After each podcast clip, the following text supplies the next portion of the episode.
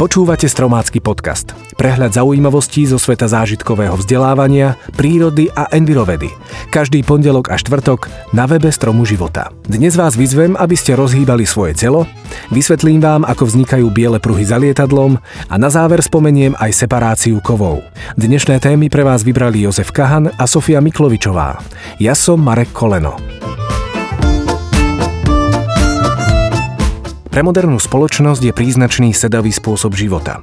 Najmä mladí ľudia uprednostňujú vysedávanie pri počítači pred pohybom na čerstvom vzduchu, čo vedie k mnohým zdravotným problémom, neraz aj s trvalými následkami.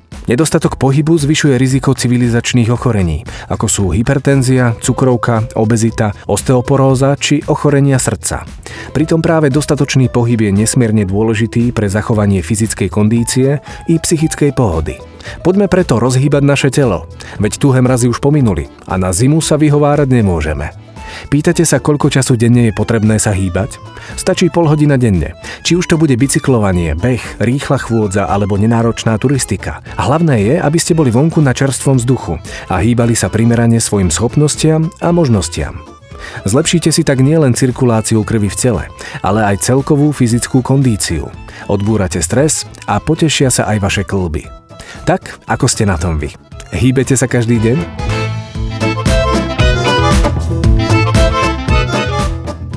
Určite ste už na oblohe videli dva biele pruhy, ktoré sa vytvorili po prelete lietadla. Ako vznikajú a prečo sa niekedy rozplynú pomalšie a inokedy rýchlejšie? Motorové lietadlo spaľuje počas letu uhlovodíky a do ovzdušia vypúšťa oxid uhličitý a vodné pary. Ak lietadlo letí približne 10 km nad povrchom Zeme, okolitá teplota v atmosfére je zhruba mínus 60 stupňov Celzia. Vypustené vodné pary sa tak okamžite premieňajú na kryštály ľadu. Samotné plyny z lietadla však na vytvorenie bielých pruhov nestačia.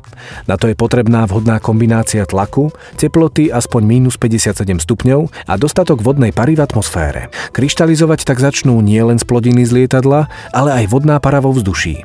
Výsledkom sú biele pruhy, ktoré meteorológia zaraďuje k oblakom a nazýva ich cirrus. Pomenovanie pochádza z latinčiny a znamená prameň vlasov. Ide o veľmi jemné oblaky, ktoré sa vytvorili z drobných kryštálov ľadu. Rozplynutie pruhov môže trvať minúty až hodiny.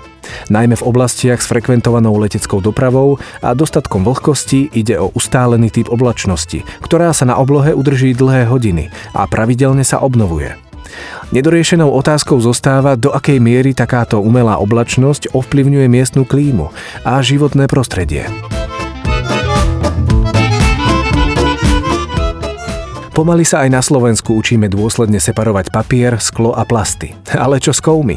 Ide o alobal, obaly z čipsov, plechovky z nápojov, hliníkové vrchnáky z jogurtov, kľúče, konzervy, veka, rôzne kovové súčiastky, plechy alebo dózy. Všetky vymenované veci patria do červeného kontajnera. Avšak tie často na našich uliciach chýbajú.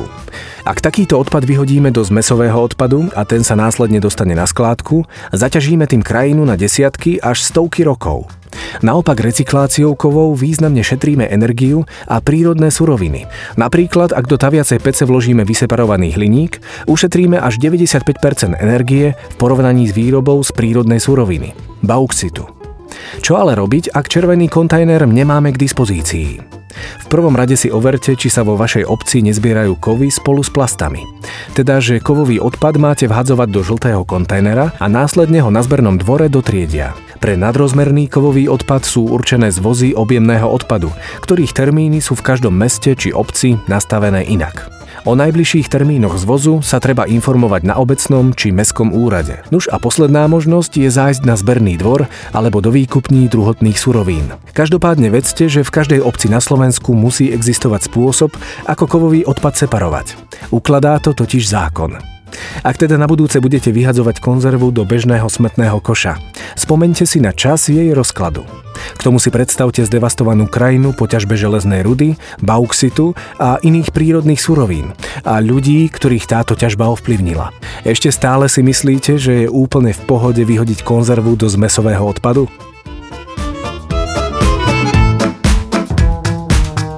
Marek sa pýta. Dôslednejšie sa snažím separovať aj ja. Nie vždy je to jednoduché, ale postupne som si na to zvykol. A ako ste na tom vy? Separujete dôkladne? Napíšte mi vaše skúsenosti na podcast zavináč stromživota.sk. Tak to bolo z dnešného podcastu všetko. Na budúce si povieme o jedovatých živočíchoch na Slovensku, o asteroide Baptistina, ktorý vyhubil dinosaurov a budeme sa venovať aj separácii oleja. Teším sa na vás už tento štvrtok a budem veľmi rád, ak nám dáte aj odber. Ďakujeme.